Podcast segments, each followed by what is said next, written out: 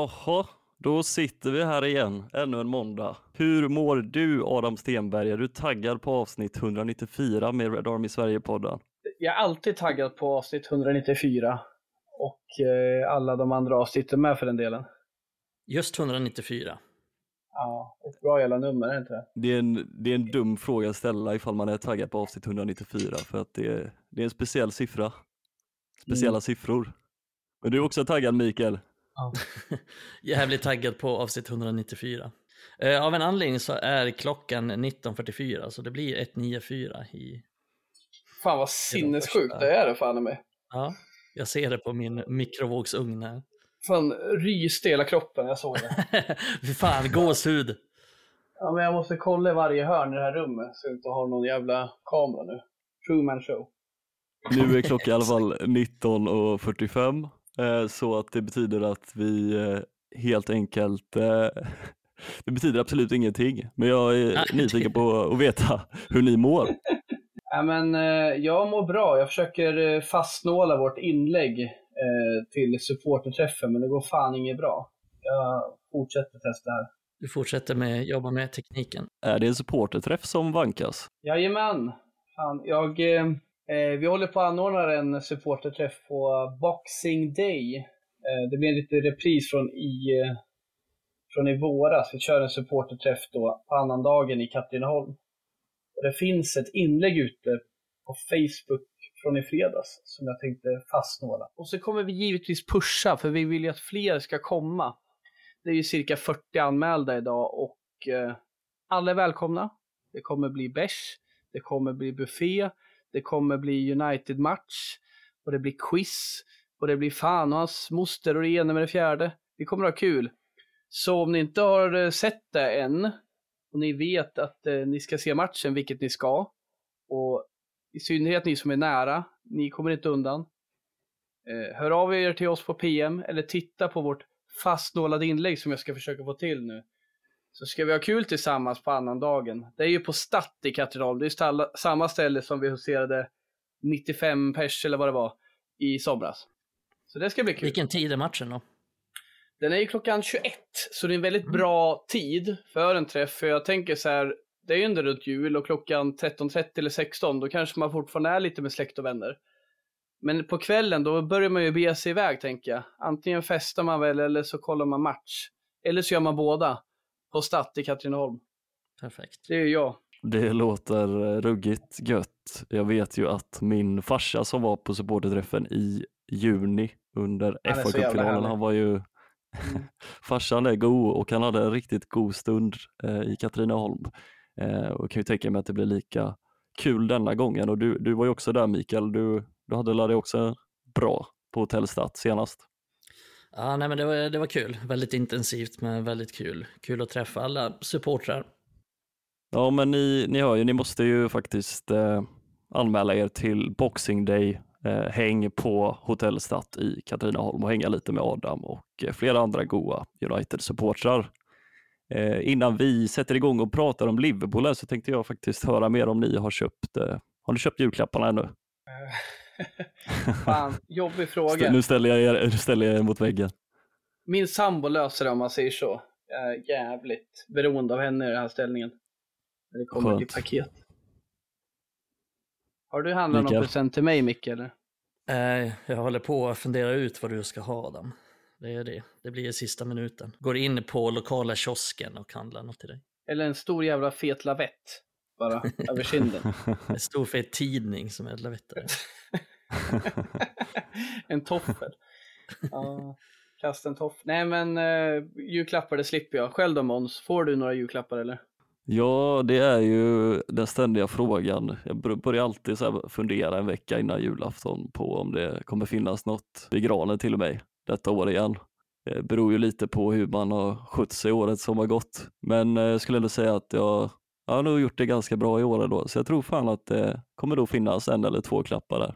Och jag har ju blivit utsatt för den här vidriga att eh, sambon säger att du behöver inte köpa något till mig i år. Och sen tror hon att jag ska gå på den. Ah. Jag har gått på den en gång. Inte tror jag Ja. vid jul, men det var något liknande. Och det blev ju liksom, det fick man ju höra. Ja men det var ju inte sant, säger hon. Det är klart som fan man köper något. Och där stod jag. Ja, den, På julafton den ska... utan gran typ. Nej, det Nu får man tänker alla lyssnare bara släpp det här med julklappar nu för helvete. Vi, eh, Vi köper inga. också, vi köper inga, jag har faktiskt inte köpt mina än och eh, får bara stress av att tänka på det så att eh, nej. Och låt, Du kör också sista inte- minuten, det är bra. jag kör också sista minuten. Men precis som vi sa så jag mår nog ganska bra ifall vi går vidare från det här ämnet eftersom att stressen gör sig påmind ifall vi fortsätter prata om det. Så att vi, vi ska väl gå till matchen som utspelade sig på Anfield igår och Innan Uniteds besök så hade ju Liverpool inte förlorat en enda poäng på hemmaplan under säsongen. Men United blev igår första laget för säsongen att sno med sig poäng från Anfield. Bör vi vara stolta över den här insatsen och resultatet? Vad tycker ni?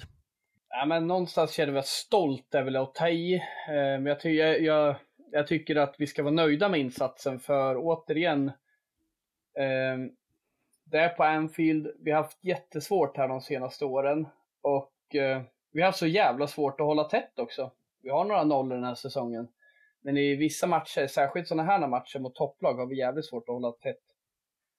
Eh, och då känner jag att eh, ja, men det var ju en det var ju en solid insats för en gångs skull och det är väl vad jag tar med mig. Att det är väl sällan vi har liksom vi har eh, ändå känt som att vi, vi någonstans har kontroll på matchen. Jag förstår att det låter tokigt.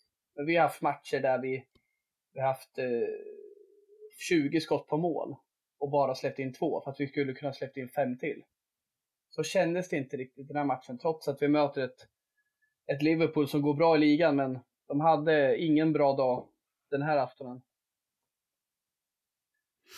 Nej, um, jag tycker väl att, men på tal om stolt så här, nej, men utifrån förutsättningarna och känslan man hade innan matchen så tycker jag väl att vi ska vara nöjda, för det var ju, det var ju över förväntan ändå, men om man bara ser på det så här isolerat, om man tänker på att vi är Manchester United och vi möter Liverpool, då tycker jag väl inte säga att det var en superbra insats, men eh, med tanke på vad vi har sett den här säsongen så var det ändå något slags eh, något slags steg framåt och sådär. Men eh, jag, jag håller med, jag tycker inte att de var så himla bra. De, alltså, ser man bara till, till XG så skapar de ju ganska mycket. Så, men jag tycker inte att, jag tycker att de tar ganska många, de tar ju väldigt många avslut.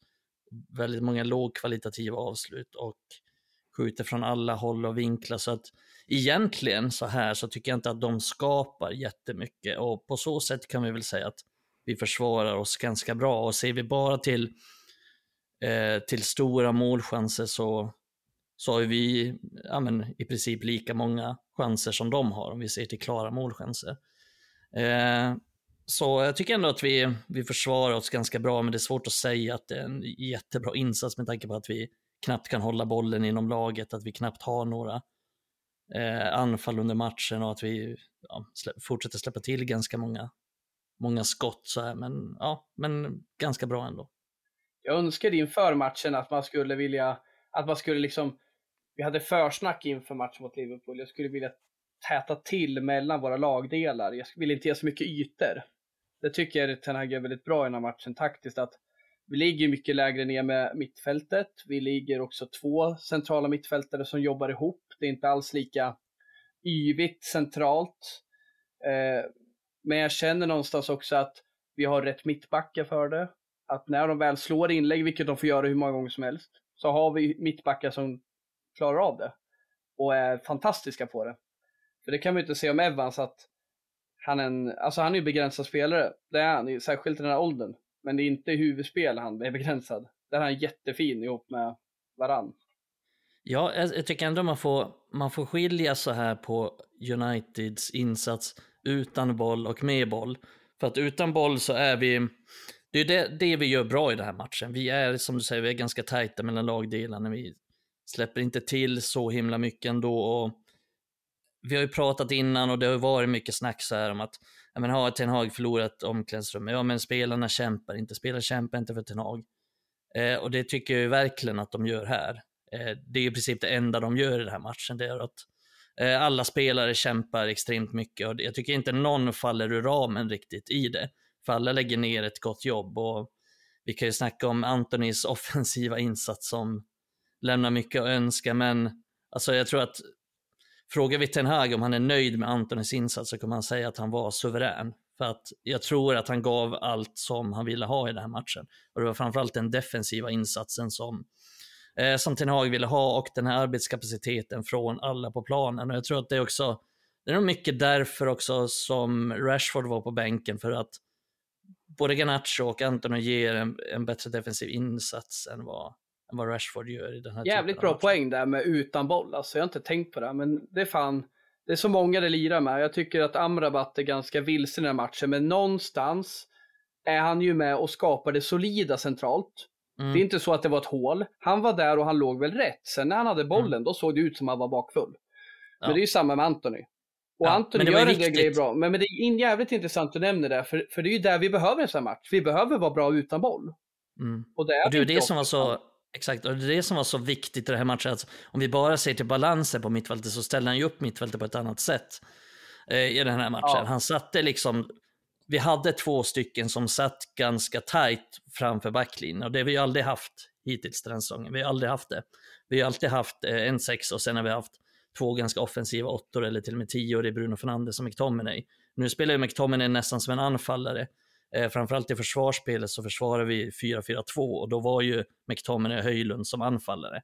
Och så var mittfältet ganska rakt med Amrabat och Meinos eh, centralt och sen hjälpte Garnacho och Antoni till väldigt mycket defensivt. Eh, så på så sätt var inte McTominay som en mittfältare heller, men vi hade två stycken som var framför backlinjen. Och det ger så jävla mycket till, till det här laget och det är det vi måste fortsätta med och det är det som har varit det stora problemet. Och det är därför vi inte släpper till och visst, vi kanske släpper till lite, men det är också för att det är Liverpool på Anfield. De är, de är ett jävligt bra lag, de är ett av ligans bästa lag, så det är klart vi kommer släppa till målchanser oavsett hur vi ställer upp. Och plus att de också är kanske det bästa offensiva laget i ligan. Så, att, så att det är klart att de kommer skapa chanser ändå, men hade vi bara ställt upp med en eh, central mittfältare eller en sexa, då hade vi ju förlorat den här matchen ganska stort. Ja, jag, jag, skulle nog också vilja separera insatsen i två olika delar. Eh, inte exakt, jag tycker, jag tycker du separerade bra. Jag hade tänkt separera lite mer utifrån eh, mentalitet och eh, teknisk färdighet. För eh, jag är stolt över insatsen eh, sett till eh, kämpaviljan och det var ju, de gjorde det bra och vann, jag, tycker, jag vet inte exakt hur duellstatistiken ser ut, men jag tycker att vi, jag vet att United vann 49 procent av alla. Ja, 49 procent borta på Anfield, det, det är ingenting annat än eh, bra måste man säga. Eh, och mm. Eh, spelarna går in med en vilja och en tro på att kunna ta poäng på Anfield och håller den eh, viljan och tron matchen igenom. Så i det avseendet så är jag väldigt stolt över United. Men sen så som eh, du är inne på att med boll så, så var det ju Stoke 2009 vi fick se liksom och långa bollar på på McTominay och Höjlund som enda, enda spelidé framåt. Så att det var ju inte en härlig match att se på ur, ur det avseendet. Men, men sett till förutsättningarna innan matchen så tycker jag ändå att United eh, gör en eh, bra, bra insats, även om den inte var så rolig att se på. Det var inga tekniska mästerverk där ute. Nej, um, vi hade väl några anfall där som var bra, eller några så här uppbyggnadsanfall. I den här Höjlund-friläget till exempel börjar ju med att Onana spelar ut till Dalot som har tagit sig in centralt och vänder upp väldigt bra där. Eh, och det gjorde ju Dalot några gånger. Det var en intressant injektion, det har vi inte sett ja, så många för det gånger. gjorde ju, vi försökte med det några gånger och han lyckades ju ofta. Han var väldigt bra i den här matchen Dalot, han är ju ganska bra på det. Just att ta emot och så kan han driva framåt. Men sen hade han ju några gånger det med, det är väl hans akilleshäl också, att han kan göra de sakerna väldigt bra. Sen i beslutsfattandet så brister han lite ibland och han, han gjorde det någon gång väldigt bra. Han tog sig fram centralt, tog sig förbi deras mittfält egentligen. Sen slog han en felpassning. Eh, men några gånger så tog han sig fram där och bland annat då med Höjlunds eh, friläge där så tog han sig fram bra och slog en korrekt passning. Och det var ju det var egentligen då vi, ska, alltså vi skapade inte våra chanser på, på kontringar, liksom där vi slog en lång boll från, ja, förutom den här Onanas till till Anthony, men annars så var det inte så mycket. Alltså, de gånger vi skapade så byggde vi upp det ganska bra faktiskt med några snabba passningar så här, men det var ju ganska få anfall vi hade och ganska få bra anfall. Och jag läste en sån här statistik också att United hade som mest nio passningar inom laget uh, under hela matchen, liksom innan de tappade den. Så att det var ju väldigt sällan vi ens försökte eller liksom hade stora perioder där vi höll bollen inom laget eller så, utan det gick ju väldigt snabbt till att vi hade bollen, sen försökte vi anfalla eller, ofta, eller allt som ofta så förlorade vi också bollen också. Men som sagt, ja, det, det, är såklart inte bra nog, men någonstans är de lite förlåtna för det, för att Liverpool är ju kanske världens bästa lag just på det också i pressspelet och vinna tillbaka de här bollarna. Och det var ju någon gång där i början när Amrabat fick bollen och så vände han hem och så blev han omringad av typ fyra mm. stycken eller vad fan som hände. Så vi har ju det ganska svårt med det och det blir ännu svårare mot Liverpool såklart. Och du, du sa det ju bra Adam om Amrabat att han eh, såg lite bakfull ut. Eh, det gjorde han onekligen och det eh, kändes lite som att han vägde flera ton där ute på planen när han skulle vrida på sig och röra på sig. Men vi ska ju gå in lite mer på hans eh, insats senare. Eh, vad, jag, vad jag tyckte, som, som du var inne på Mikael, det var ju att eh, Liverpool skapar ju inte så många chanser, men ändå så sköt de 34 skott och eh, det är bara fyra matcher sedan 2003, säsongen 2003-2004 i Premier League som eh, ett lag har haft fler skott eh, utan att göra mål än vad Liverpool hade igår mot United. Eh, så att eh, vi kan väl ändå säga att Liverpool är ganska dåliga på att eh, avsluta. Om man vill peka finger, finger mot våra rivaler. Ja, men det var väl första matchen de inte gjorde mål den här säsongen tror jag i, i ligan. Så någonting bra gjorde United. Ja, och en av våra Ja, det var ju faktiskt många spelare, framförallt på defensiva planhalvan i United, som eh, gjorde en bra insats. Eh, men eh, en, en spelare som stod ut var ju Kobi Mainu som återigen gjorde en eh, strålande insats eh, och visade upp eh, kvaliteter som vårt United verkligen behöver. 18 år gammal på en av världens tuffaste bortaarenor. Men så agerar han med sån mognad och lugn. Eh, nu måste han väl ändå bli helgjuten i startelvan framöver, eller vad tycker ni? Absolut. Klart vi ska vara försiktiga med honom som 18-åring och han ska väl liksom inte spela 90 minuter nästa 30 matcher den här säsongen, men han ska fan vara, han ska vara prioriterad. Och vi ska bygga vårt spel runt honom tills vi har bättre material. Alltså vi, jag tänker så här att ska han spela med Amrabat kanske det är vissa matcher. Ska han spela med Casemiro när han är fit? Ja men absolut. Kanske Casemiro ska vara mer upp och ner, vilket han gör rätt bra. Men när Casemiro ska sitta som sexa och försvara åt flera stycken så har han problem. Men jag tycker absolut han ska spela och han ger oss sånt jävla lugn. Alltså, han är aldrig stressad i någon situation. Och det är lite den förtjänsten även Shaw har.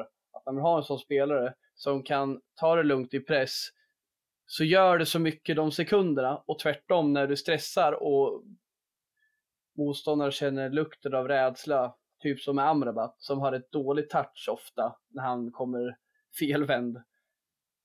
Kan vara skitbra med touch ibland och helt åt helvete ibland, men tillbaka till Meino. Jag, jag tycker liksom det är jätteskumt om vi inte ger han eh, fler starter, för jag, för jag kan förstå att man vill ta det lugnt med honom. Jag kan inte förstå att man bänkar honom. Nu har han spelat borta mot Everton, var det väl? Skitsamma, det var mot Everton och han har spelat Liverpool och varit jättebra. Starta honom mer. Starta honom. Var försiktig. Men ge honom chansen. Låt honom bara ösa på nu för fan. Ja, det, det är intressant för att de matcherna han startar i, är, eller spelat i, är ju ganska tuffa matcher. Liksom. Det är så Newcastle borta, Everton borta, borta mot Liverpool. Alltså det är ganska hetsk stämning på de här arenorna eh, ofta. Eh, och han har klarat av det bra eftersom han har det här lugnet och det säger någonting också eh, om honom att Erik Hag inte tvekar att starta honom i de här matcherna. Sen tycker jag ju snarare att det är lite konstigt att han inte fick spela efter Everton så himla mycket, utan han blev bänkad några matcher, bänkad mot Chelsea och, och så vidare. Eh, bänkad mot Bournemouth även. Eh, så det tycker jag var lite märkligt, så här, för jag tycker det är uppenbart att United dels blir mycket bättre med honom i laget, eh, dels att han just nu är den bästa liksom, centrala mittfältaren av de som är tillgängliga. Eh, för att vi kan hela tiden ge honom bollen och vi vet att han, han slår sällan bort bollen och att han alltid bibehåller den inom laget. Sen är han ju väldigt bra på andra saker också, men eh, just i en sån här typ av match på Anfield där vi behöver, vi har inte så mycket boll och när vi väl har den så är de väldigt på oss och de pressar väldigt hårt och väldigt högt. Ja, men då behöver vi någon som kan ta sig ur de situationerna och spela sig ur dem och bibehålla det här lugnet. Och precis som du nämner så har vi Shaw i backlinjen, så han blir också väldigt viktig i den här matchen. Så det var väldigt viktigt att, att Shaw blev frisk till den här matchen och även att Maino startade. Och jag är helt övertygad om att Erik Ten Hag också kände det, att vi behöver de här spelarna för att kunna få lite lugn med bollen och kunna hålla i den lite ibland. Eh, för det är ju Uniteds svagheter annars. Eh, har vi inte Martinez, Shaw och Maino nu så är vi väldigt händelsestyrda och vill väldigt snabbt mm. framåt. Och vi har ganska svårt att få fast bollen och få tag i bollen och hålla i den. Och, eh, så, så nej, eh, verkligen en viktig spelare. Och, nej, jag, jag, tycker också att han ska spela mycket framöver och sen kan han ju ta lite olika roller också. Jag kan se att han spelar med Amrabat här och att han kanske, jag säger att vi möter nej men, Wolves hemma och vi kanske har ganska mycket boll, ja men då kan Amrabat ta den här sexa positionen och Maino kan vara lite mer drivande framåt. Men han kan också ta den här sexa rollen, så han kan ta lite olika roller och det gör honom väldigt mm. mångsidig.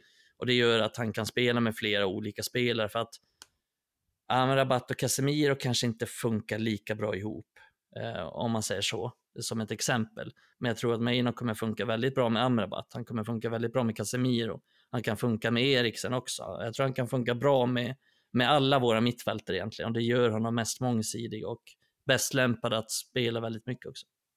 Och det måste väl då också innebära att eh, om, tänk att det skulle ju vara helt otroligt ifall Erik Ten Hag inte ser det som alla supportrar ser, som alla som ser på matcherna med mig nu ser att eh, United blir ett bättre lag med honom eh, på centrala mittfältet. Eh, men det kommer ju i så fall innebära att Scott McTominay, han kommer ju behöva fasas åt sidan och skotten kommer ju behöva sitta på bänken och frågan är ju om Erik Ten Hag är beredd att eh, flytta på sin eh, älsklingsgosse för mig nog för att när Bruno kommer tillbaka från sin avstängning och snart har vi Casemiro tillbaka på mittfältet då, då finns det ju ingen plats för, för McTominay längre. Eller vad, vad tänker ni? Nej, och Eriksen är snart här liksom. Det, mm det mesta talar ju faktiskt för att han kommer peta mig nog rätt mycket. Ehm, men det är väl något av få saker jag inte kan köpa. Alltså, um, var jag galen på. Men vi var faktiskt, Rashford var ju riktigt bra den perioden när Växjö spelade förra året. Ehm, förra säsongen. Tidigare detta år. Och det, att ta upp honom, jo men det var en sån här situation där man kände att, men vad fan var envisarna? Nu gick det jävligt långt och det visade sig att det var kanske dumt av Tenago igen så mycket mandat. Men vi, vi har varit med för McTominay där nu. Jag tror faktiskt vi kommer få se mindre av, eller av Maino än vi vill. Eh, men jag kommer inte kunna förstå det, för, för vi behöver, ska vi kunna lyckas den här säsongen, då behöver vi mer kontroll. Och vi har tappat den här säsongen, där både Eriksen och Casemiro blivit sämre. Och vi kan få tillbaka kontroll genom att få in Maino. Får vi också tillbaka mm, Martinus så är vi tillbaka i någon slags kontrollkoefficient som vi hade förra året. Alltså att vi har, vi har några spelare som kan hålla bollen inom laget. Men jag tror faktiskt vi, jag tror vi kommer få se Maino mycket mindre än vi vill. Återigen, han har många tillgängliga snart. Och eh, en sån här som Eriksen, det är ingen spelare som är så jävla uppskattad längre, men han verkar fortfarande vara uppskattad av Ten Hag. Han spelar mer den här säsongen än någon av oss ville. Ja, alltså, jag vet Och det är samma med Bruno, det, det går ju att argumentera för att vi till och med var mer stabila i den här matchen, mer, alltså någonstans mer, mer, eh, mindre spretiga, mer organiserade. När han inte var med, men han kommer aldrig peta honom om vi möter Liverpool borta i eh, den fjärde omgången i FA-cupen. Ni förstår min han, poäng. Alltså. Han kommer ju aldrig peta Bruno oavsett, men det ska ändå bli intressant att se vem han petar för att han älskar ju McTominay uppenbarligen och han älskar brun också. Eh, så det ska bli väldigt intressant att se vad han gör av den situationen och jag hoppas inte att... Jag hoppas till exempel nu när vi möter West Ham i nästa omgång, ja men spela Amrabat och Meino igen och jag tycker inte heller att Amrabat var så bra med boll eller sådär men, men han är viktig i sin profil, alltså det är viktigt att han finns där och att han tar det här jobbet och vi, jag tror att vi blir bättre balanserade med, med honom där än om vi har eh, McTominay till exempel i, i den positionen för han har mer disciplin i, i försvarsspelet och disciplin i positionsspelet än vad, än vad de andra har. Jag tror att hade vi till exempel haft Bruno lite längre ner i planen i den här matchen så tror jag det hade kunnat komma några misstag där som hade kunnat resultera i något baklängesmål. Så vi, mm, jag tror vi behöver både Mainos faktiskt och Amrabats disciplin framöver. Så jag hoppas att han, att han fortsätter med att spela de här eh, två, alltså mer två sittande mittfältare helt enkelt för balansens skull. Men jag är långt ifrån kan, säker. Vi kan ju passa på att gå in på Amrabats insats på Anfield för vår följare Jesper LG ställde en fråga om vad vi tyckte om Amrabats insats igår och eh, ifall han på längre sikt bör få vara kvar i United.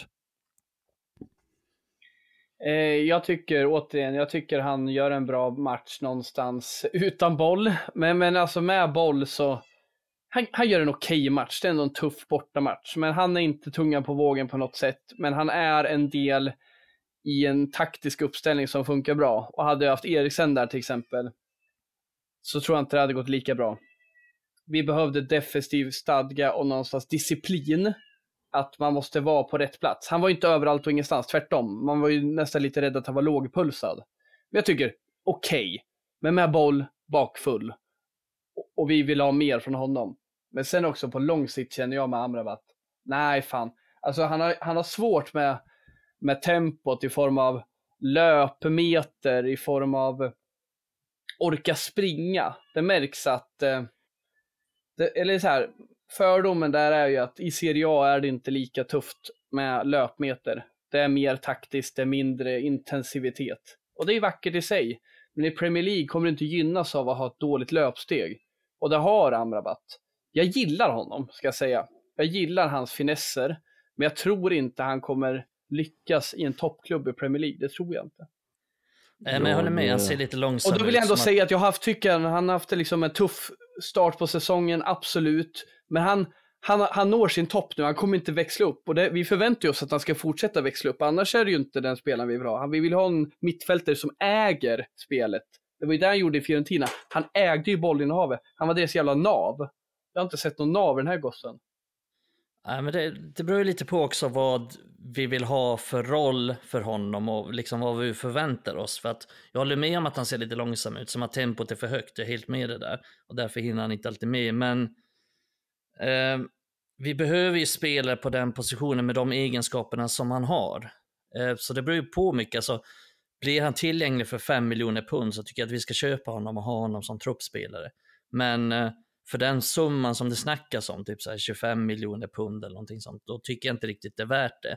Och jag tycker inte, han ska inte vara en startspelare i United, men jag kan se honom komma in i vissa matcher och avlasta de mer ordinarie spelarna och göra det okej. Okay. För jag tror inte heller Kan du att se honom i en annan roll än sexa? Eller det är den rollen du täcker honom Ja, precis den rollen eh, som sexa då.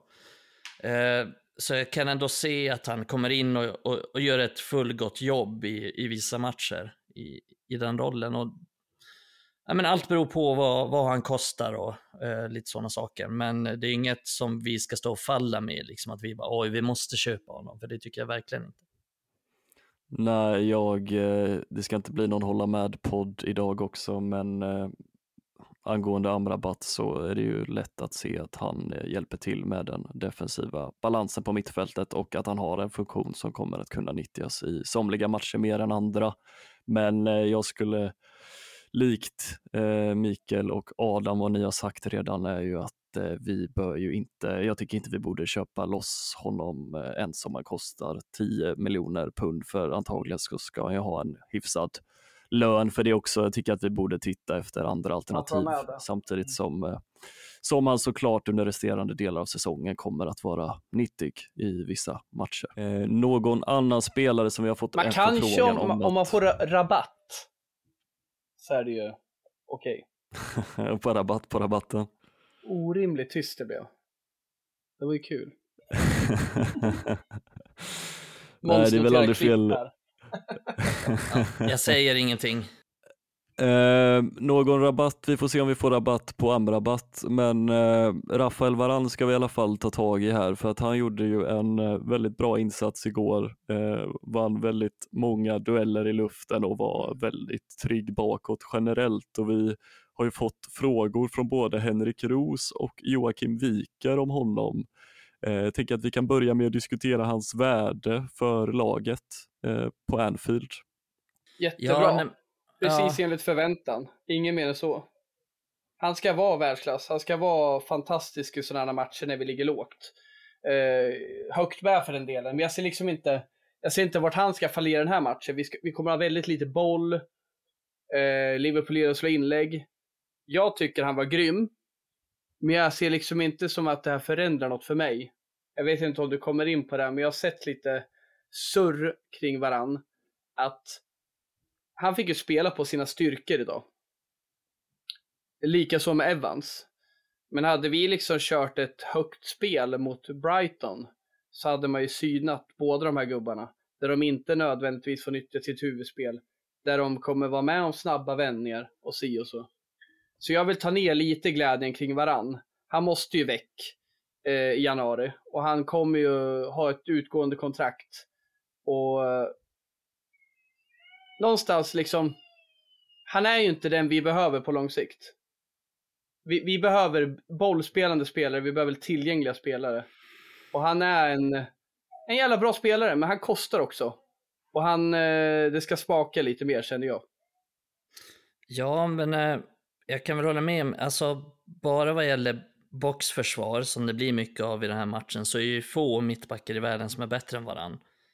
Eh, så att han, det var väldigt väntat tycker jag att han skulle vara bra i den här matchen, men jag tycker ändå att liksom, det, det, är inga supermittbackar vi har förutom varann. Jag tycker ändå det är märkligt att liksom Evans har gått före honom.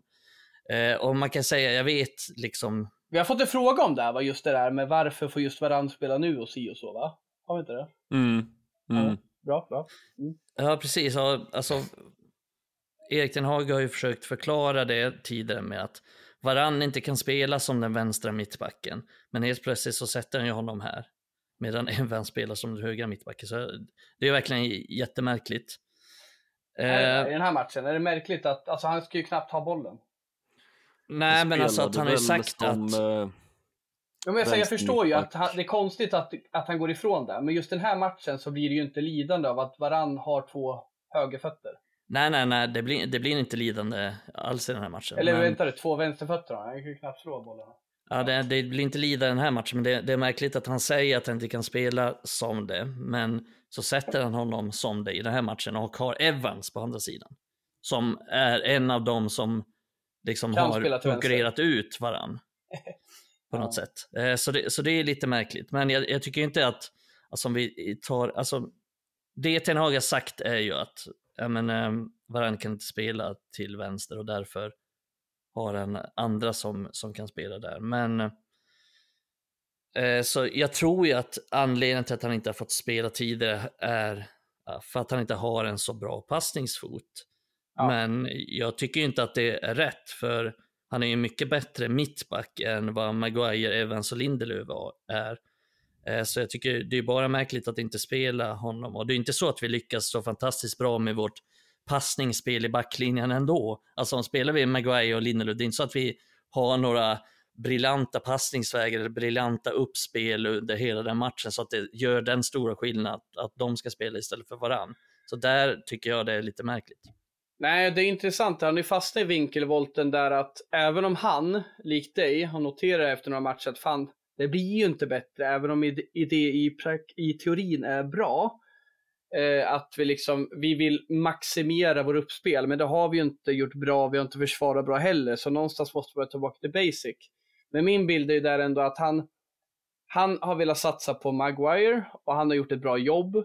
Och där tror jag han är rädd av att Maguire inte kommer vara lika bra om han spelar till vänster. För jag, ni får rätta mig fel, men han har ju typ aldrig spelat Maguire till vänster. Vi såg ju alltid Maguire till vänster innan Tenag kom in. Och det var ju en ganska uh, snar sak han gjorde att när Maguire fick spela, det var ju till höger när Varann inte spelade. Så han har, det är som att han har noterat en svaghet där i Maguire, eller vad det är, eftersom att han så prompt vill spela honom till höger. Så jag håller ju med dig, men jag vill ändå förstå hur han tänker. Men sen i det långa loppet, har vi liksom inte en mittback bredvid som är klockren, men lös biffen då, det behöver inte vara perfekt. Men det känns som att Ten Hag är så jävla envis, även i, om vi ser uppspels, eller i spelet i sig, vår formation. Det är klart han, precis som oss, har sett att det inte funkar med 4-1-4-1, Men McTominay som har fri roll i någon slags fantasivärld. Men det funkar ibland, men det räcker inte. De här 20 minuterna av glans funkar inte alla matcher. Det funkar mot Brentford, kanske mot Luton, men inte i toppmatcherna. Så han är ju Vi, extremt envis och det, det hjälper inte honom på sikt. Och i det här fallet, så liksom, jag tror att jag tror att han kan börja tänka om lite nu, att han vill få in varann. Men jag tror också i en match där det kräver mer bollspel, så kommer det ju verkligen hota oss om vi kör varann till vänster. Där kommer ju motståndarna nosa upp direkt. Tycker du Mikael att vi ska trycka in typ Maguire till höger och varann till vänster, eller vill du få in varann till höger och Maggan till vänster? För det är ju våra bästa tillgängliga mittbackar. Eh, svårt att säga, jag har inte riktigt funderat över det, men jag tänker väl att... Ja, men Ja, du men vill ju få in inte? varann, det hör jag ju. Ja, ja men absolut. Eh, jag Men du vill vill få in inte han till vänster som mittback, det hoppas jag inte. För då, då kommer vi uppkäkade. Ja, alltså jag, jag, vet- jag, jag har inte riktigt funderat över det, men Nej. ja, men hellre det, för att jag tycker inte att det väger upp att vi, att vi har några andra, att vi har Evans där. Om vi säger att vi har Evans istället, det är inte så att han slår några briljanta uppspel heller. Så jag förstår inte riktigt eh, den poängen. Visst, han är inte bra med, med fötterna och han är inte bra med, med vänsterfoten i den positionen och han kommer förmodligen göra några misstag där, men Mm. fan, det kommer ju Evans också göra. Ja, men jag anser att Evans är betydligt mycket bättre där. med fötterna. Däremot är han ju långt ifrån en lika bra mittback. Och det gäller ju att få till det. Och jag tror ju att nyckeln är att köra Maguire till vänster, för han har ändå spelat i den rollen. Och, och Varann är inte Spelade i England fantastisk. också. Men han är bra till höger, alltså Varann är ju, till höger ska han ju vara. Och sen får han ju lösa biffen med resten. Men att Mm. eh, det är våra bästa mittbackar. Men samtidigt känner jag så här på lång sikt, det kanske är så att vi, vi ska börja titta det längre perspektivet. Se, kan vi sälja varann i januari ska vi göra det. Och då är det ingen idé att börja Ja. lägga äggen i den korgen. Men om ni tycker att han ska vara kvar, är, liksom, är det för att förlänga då eller ska vi vänta på, liksom ska vi inte börja titta på det längre perspektivet? Det är Jo, svårt att svara jo, på det såklart. måste vi måste vi- ju få in en mittback som Det ersätter. måste vi ju göra, men eh, med största sannolikhet så kommer det ju inte hända så jättemycket på sportcheffronten eller Ineos-fronten i, i januari, att vi redan då kommer kunna investera i nya spelare och då ser Nej, vi kommer inte det. Det ser för illa ut med FFP. Nej, vi kommer och... inte det, så att eh, det känns ju onödigt att skeppa bort varann redan i januari då eftersom att vi behöver han för bredden eh, på... Ja, men det kan ju hjälpa. riskabelt. Det kan ju hjälpa vårt FFP om vi säljer honom. Ja, det kan det. Men, Ja, eller om eh, vi bara inser att säsongen är, är ändå körd eller någonting. Eh, då skulle det väl kunna vara en anledning. Annars är det ju väldigt riskabelt att göra sig av med honom, speciellt när vi har så mycket skador på mittbackar och vi har haft så mycket skador. Och Martinez är ju fortfarande inte tillbaka och Maguire är ju skadad nu och Lindelöf har problem med ryggen. Så att det är väldigt risky att, att sälja honom i, i januari när vi inte har bra ersättare och när vi inte har, vi har ju inte så bra kvalitet egentligen på, på, våra, på våra ordinarie mittbackar när Martinez är skadad och om varann försvinner. Ja, jag ser ändå ett värde i att behålla honom tills nästa sommar i alla fall och försöka casha in på honom då. Ehm, Vi kan inte jag casha in på bara- honom. Hans kontrakt går ut i sommar. Ja, men det är hans väl om kontrakt vi... går ut nästa sommar. hans Du tänker att vi ska, göra, att vi ska trigga hans... Det finns nästan Precis. ett års förlängning inkluderad va? Det Ja, känns tycker att vi ska göra Okej. fall. Mm. Men eh, jag tänker eh, vi ska bara avsluta varann eh, diskussionen där. Vi fick ju en fråga som handlade lite specifikt om vad vi trodde att anledningen till att han blivit bänkad har varit. Svarade vi ordentligt på den? Ja, men eh, han har ju förklarat det, att han är inte tillräckligt bra till vänster i backlinjen där. Och Mm, då, och vi, då vi köper att- Erik. Ja, köper alltså, vi Erik jag förstår vad han eh, menar, jag förstår vad han menar, men jag håller inte med i det. För det, det har ju gått väldigt många, och vi ska inte sitta här och spekulera allt för mycket, men eh, det flödar ju väldigt många rykten om att det också kan ha varit någon typ av beef mellan Erik Ten Hag och eh, Varann. eh, Men, det, och det eh, kan det ju ha kör. varit. Ja, Det kan det ju ha varit, men han har ändå använt honom ganska mycket. Du vet, han är alltid med på bänken och sen i matcher där vi har lett till exempel så har han ofta bytt in eh, varann i slutet. Jag tänker, har de en beef så tror jag inte han håller på och byter in honom så mycket och håller på så. Får jag Eh. spekulera så tror jag det handlar om hans framtid. Att det finns ingen framtid för honom.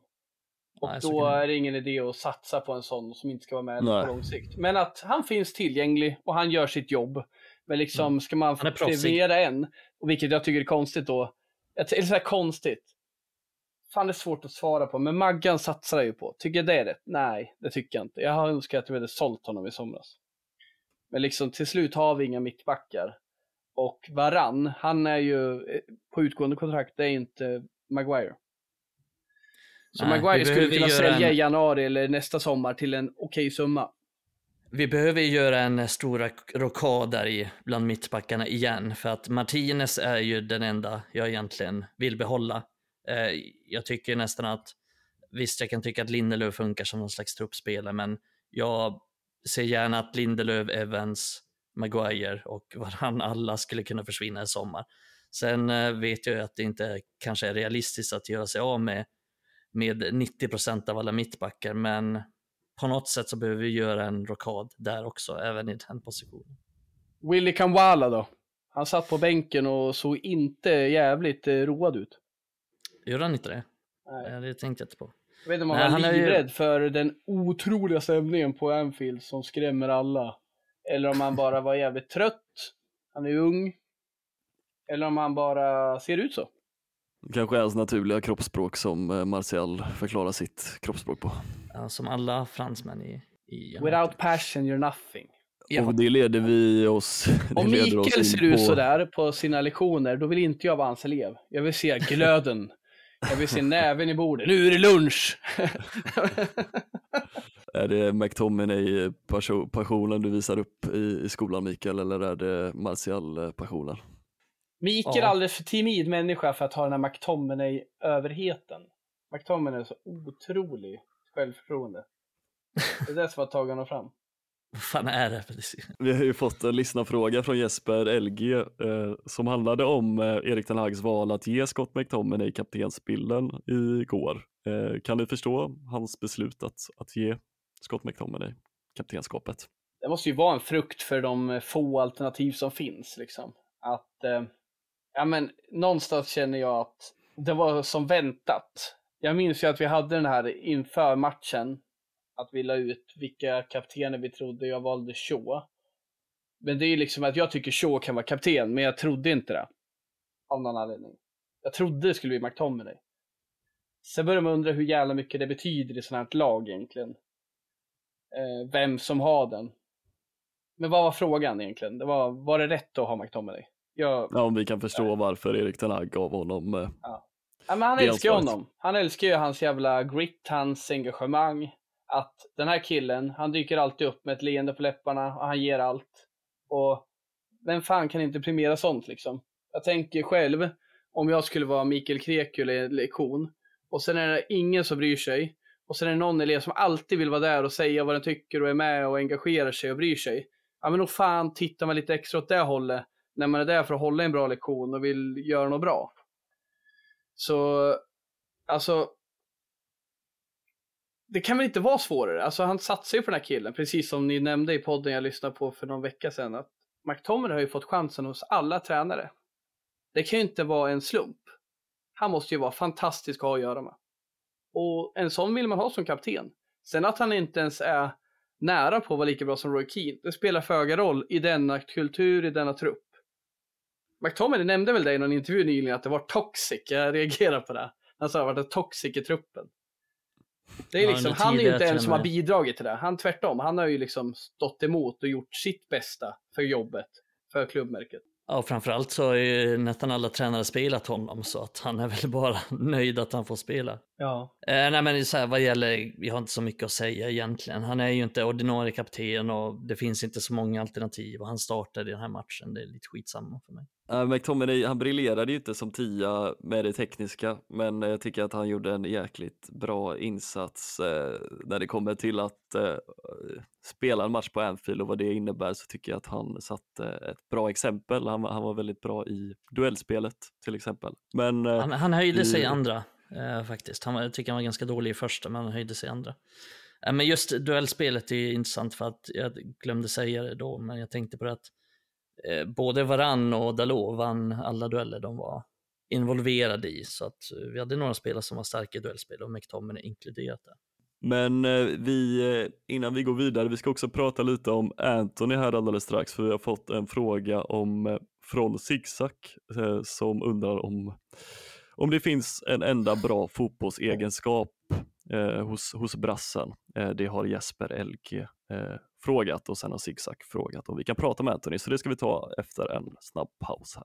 Red Army Sverigepodden görs nu i samarbete med Streamplify. Att börja streama, podcasta eller content creata kan ibland vara en skrämmande, och ofta komplicerad process. Därför vill Streamplify göra det lättare för alla att dela sitt content på ett sätt som är enkelt och tillgängligt. Genom att erbjuda högkvalitativa produkter ger Streamplify framtida streamers, contentskapare och podcasters en genväg in i sin streaming och content creating utan att behöva betala allt för mycket pengar. Så gör som oss och använd utav Streamplify. Ja, hur tycker ni att Anthony presterade igår egentligen? Eh, och finns det en enda bra fotbollsegenskap som eh, brassen har? Ja, hårt säga. Finns det en enda bra egenskap han har? Frågar ju Jesper Elge då. Ja, men han har ju så, vad ska man säga, i, i vårt anfall som har mycket mer att önska. Så hans roll är ju så jävla viktig. Vi, liksom, vi har en central anfallare som ska göra mål, som inte gör mål kanske går lite hand i hand. Vi har en vänsterytter som antingen om det är Garnacho eller Rashford så är det en impact player som ska göra mål och som ska avgöra matcher och som ska bidra med hot framåt. Den till höger i den här uppsättningen är ju, är ju mer som en spelfördelare. Alltså med, med Anthony, det är så jävla viktigt i hans roll. Det är, det är så signifikativt mot Liverpool för han skapar faktiskt en del, framförallt i andra halvlek. Men får ju mycket skäll för att Ja, men han, han kan göra så mycket mer än det han levererar. Han, eh, framförallt i första halvlek så får han en del lägen där han liksom har chans att slå i djup och inte lyckas. Han, han behövs. Han behövs för att han, eh, vi behöver en spelfördel där uppe. Men han lyckas inte riktigt där och eh, jag tycker han har förmågor men det känns som att han inte når fram. Han, han har liksom en förmåga att, att vara med i en omställningsspel. Han har en förmåga att eh, ta jobbet för laget, sätta press. Men det räcker liksom inte hela vägen. Eh, och, och det är det här som är fint, för, för många som kanske ser det fördelaktig, fördelaktiga med Anton, de säger att ja, men han är faktiskt med och bidrar i den här matchen, och det är han. Tittar man i andra halvlek så skapar han en del. Men om man ser till helheten så skulle vi till och med kunna vinna matchen mot Liverpool om han var riktigt, riktigt vass, riktigt effektiv i sitt spel. Men det är han inte. Han är precis som till exempel McTominay, vi nämnde tidigare, han är viktig i pressspelet, han är viktig med jobbet och det, det ska han ha all cred.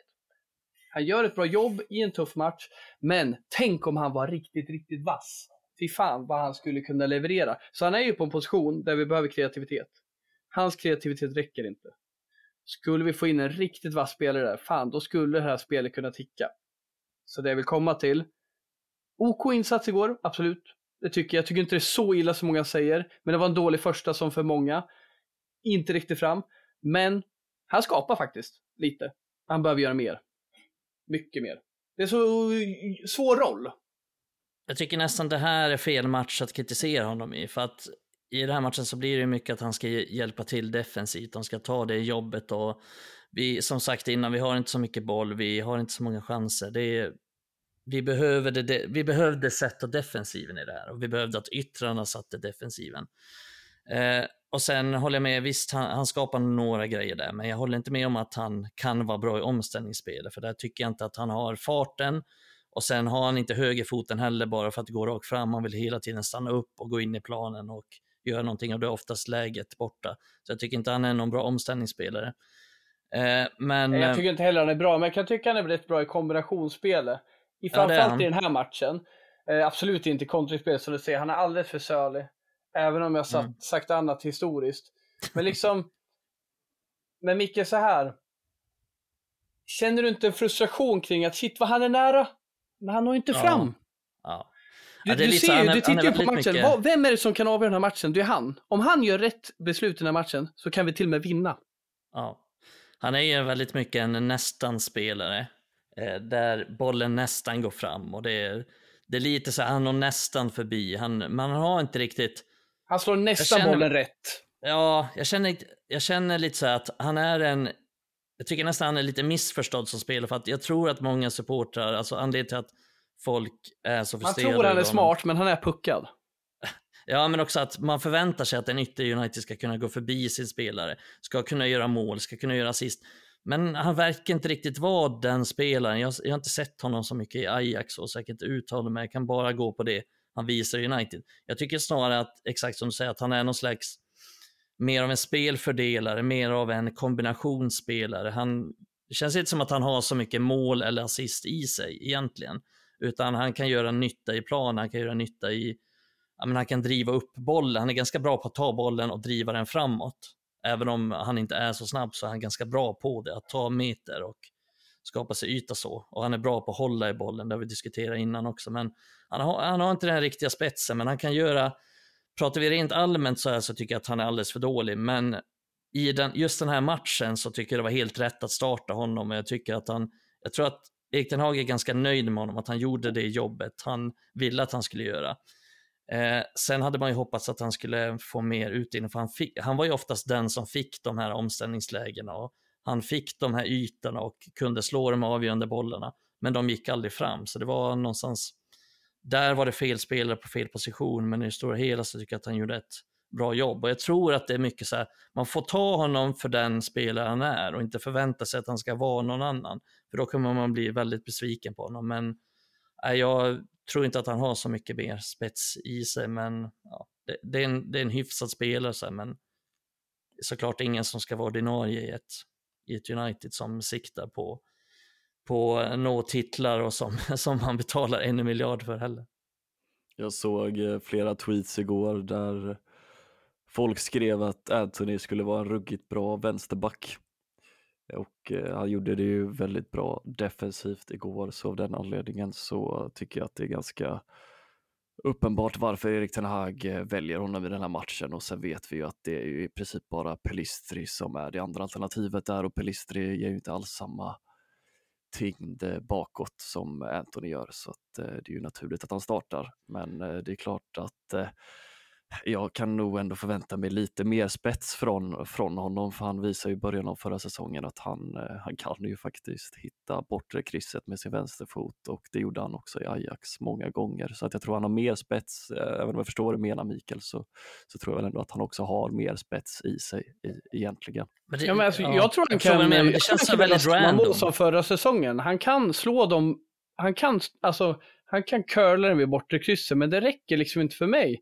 Jag vill inte ha någon som bara gör mål, jag vill ha en kreatör där. Vi har målskyttarna i Garnacho eller Rashford och Höjlund som, ja, han har fan inte visat det riktigt, men vi har en målskytt där. Och det jag vill ha, det är en kreatör. Alltså att när Anthony går in i mitten, han kommer aldrig utmana på yttersidan. Lyckas han det ibland. Men han, det han kan göra det och skära in. Då vill jag att han alltid hittar i djupet till till exempel Höjlund. Eller väljer Bruna. Eller till ytterbacken. Men det känns som det är så sällan han lyckas med det. Och, och liksom säga, jag vet att han kommer kunna göra målet. Det visar ju förra säsongen. Kanske inte de drömmålen på rad, men det är ju något han har bevisat. Det han inte bevisat för mig, det är att han är tillräckligt kreativ. Och det blir så jävla tydligt i det här laget att han vill ha en kreatör i honom. Men han får inte ut den potentialen. Det enda vi såg förra säsongen som ändå gav oss rum för någon slags, vad ska man säga, eh, tålamod, det var ju att han gjorde mål. Men det är ju inte det vi behövde. Den här säsongen har vi in en ny anfallare som vi hoppas han ska kunna slå inlägg till och som ska kunna gå i djupet. Jag har inte sett den connection alls den här säsongen och det handlar inte om att Rasmus inte löper. Jag tycker Anton är lite puckad alltså. Jag tycker han har vissa finesser som gör att han kan dribbla förbi någon då och då, absolut, men inte tillräckligt ofta. Och han kan curla någon i bortre. Men han är ganska, han är ganska begränsad där. Och, och det handlar om att han har ingen spelintelligens som liksom Juan Mata hade innan han kom till United. Nej, men sen tycker jag han tar ju, alltså, de här skotten, det räcker ju inte. Det curlar in i borta, men det är väldigt Nej, det gör ju inte Vi behöver ju chanser. inte de målen. Vi får ju de Nej, målen och det är väldigt tänker jag. lågkvalitativa chanser. Det är liksom, alla kan väl göra en sån Nej, sak. Jag är alla inte kan inte det. då. Det är en Nej, bra inte egenskap, men det är ju inte den vi behöver. Vi behöver inte en målskytt till höger. Det har vi Jo. till vänster och mitten. Varför skulle vi inte behöva en målskytt? Vi gör ju inga mål. Det vi behöver till höger i den här uppställningen, det är en kreatör. En som kan nyttja att vi har Höjlund på djupet. En som kan hålla i bollen så att vi kan komma över till vänsterkanten. Det är ju där vi har våra målskyttar. Problemet vi har nu, det är ju inte att Anton inte gör mål. Problemet vi har är att vi har en vänsterkant som inte levererar tillräckligt med mål och vi har en anfallare som inte gör mål. Jag tänker till exempel Diaby i Aston Villa, ganska aktuell nu. Jag tror fan han skulle kunna sätta mer bollar i eh, kassen via en assist än Anthony kan. Och problemet är att vi går till en andra säsong snart, vi har gått halva, där Anthony inte gör tillräckligt med assist och inte är tillräckligt kreativ. Det är ett problem för mig. För i min värld, i den här uppställningen vi har, vilket vi får förhålla oss till tills vidare, det är att den till höger ska vara kreatör. Han är inte tänkt att vara den här offensiven som utmanar hela tiden. Då har jag missförstått Ten Hags spel helt och hållet. Vänsterkanten ska vara offensiva, mitten med, men inte högerkanten. Ja, Det, det jag kan sakna för honom är ju assist. Eh, för han, förra året, som ni sa också, han gjorde ändå några mål. Just målskyttet var ju inget stort problem så här för honom förra året. Men han gör för lite assist. Han gör ja, för lite det är precis det jag menar. Men eh, sen kan jag inte tycka att det är liksom ingenting negativt heller om man skulle vara en bra målskytt. Så här. Men eh, jag förstår vad du menar. Jag tror att vi alla kan vara ganska, jag tror inte vi behöver eh, övertyga så många United-supportrar där ute om att Anthony kanske inte är eh, grabben vi, vi ska förlita oss på som högerytter. Men just mot Liverpool igår så fyllde han ändå en funktion. Vi får väl se vad vi kan hitta på på transfermarknaden framöver eller vad som sker eh, på högerkanten om Ahmad, eh, Ahmad kommer tillbaka eh, för en gångs skull. Eh, vi får se, vi ska i alla fall släppa Anthony och eh, faktiskt börja knyta ihop eh, säcken. Eh, det blir ett litet kortare avsnitt idag och eh, vi kommer spela in ett nytt avsnitt redan eh, i veckan med eh, Hammarbys nya assisterande tränare David Selini eh, och diskutera Uniteds taktik. Taktiska frågor om Erik Ten Hag och Uniteds val under hösten och vad som kan förbättras på den fronten. Så att se till att ratta in oss en gång till i, i veckan, om man nu kan säga så, med podd och inte radio. Hur, eh, hur Det ska bli sjukt kul eh, att lyssna på. Ja, vi får hoppas att eh, det blir värt, lyssna, lyssningsvärt, det kommer det att bli. Hur, hur har det känts att podda idag då, Adam? Jo men fantastiskt, alltså det känns ju skevt, men det är en av, någonstans säger de hur, hur, hur vi har det som United-supportrar nu, så här kände i alla fall jag efter matchen mot Liverpool att, men återigen är man där med lite hopp. Även om jag vet att vi har totala utmaningar att hantera framöver, känns det ändå hoppfullt att vi liksom kan göra något rätt för en gångs skull. Och hur lite det krävs. Vi hann inte riktigt gå in på det här avsnittet, men jag anser att det var väldigt lite som krävdes taktiskt för att vi skulle få till det här. Och eh, vi tajtade till, vi körde en defensiv approach och försökte nyttja de chanserna vi får. Och det blir ju lite lotteri så, men det är inte lotteri den taktiska defensiv vi hade. Och det kände jag att jag så här, ja men fan vad lite vi kräver för att bli glada. Vi gör ett oavgjort borta där, vi gör en vinst mot Everton där, där Maino är grym. Tänk sen fan när vi kan få njuta varje match och faktiskt gå till jobbet med ett leende och tro på det vi gör hela tiden. Det längtar jag till och det landade i morse. Efter ett jävla kryss mot våra värsta rivaler. Fan, vi, vi har tålamod alltså. Vi har pratat om det tidigare. Men fan vad vi har tålamod med den här klubben. Ändå kör den över oss gång på gång. Ja, det är talande som du säger. Jag gick också runt och eh, var eh, orimligt glad efter ett kryss eh, borta mot Liverpool. Väldigt kul att ha dig här igen i alla fall, som sagt. Mikael, hur, hur känner du att det har varit att podda idag?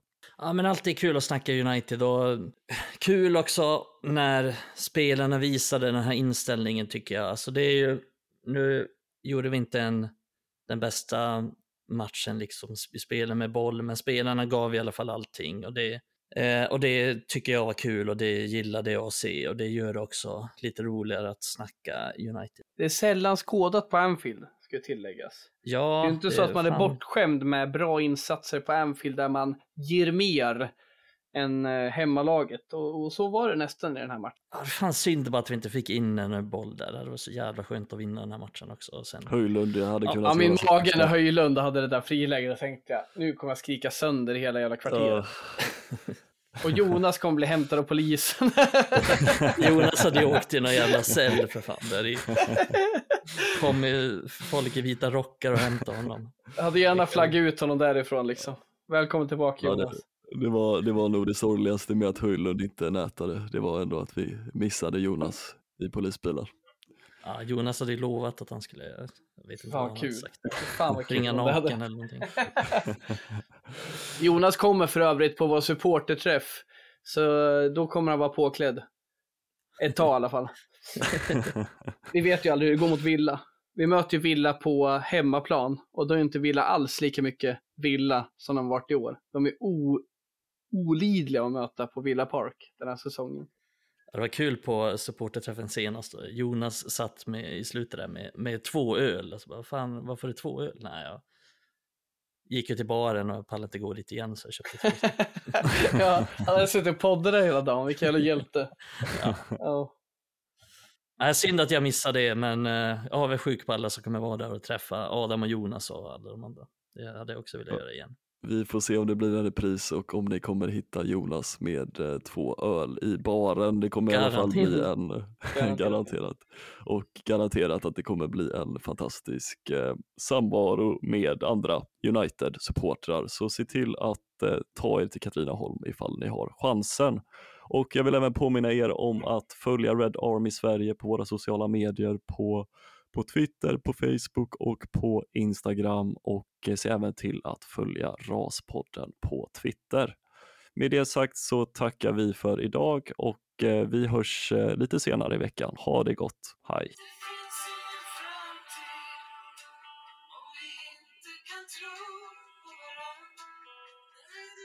Det finns ingen framtid om vi inte kan tro på varann. Vi borde ha den som avslutningslåt också. Kan vi fixa det? Det har vi aldrig musik.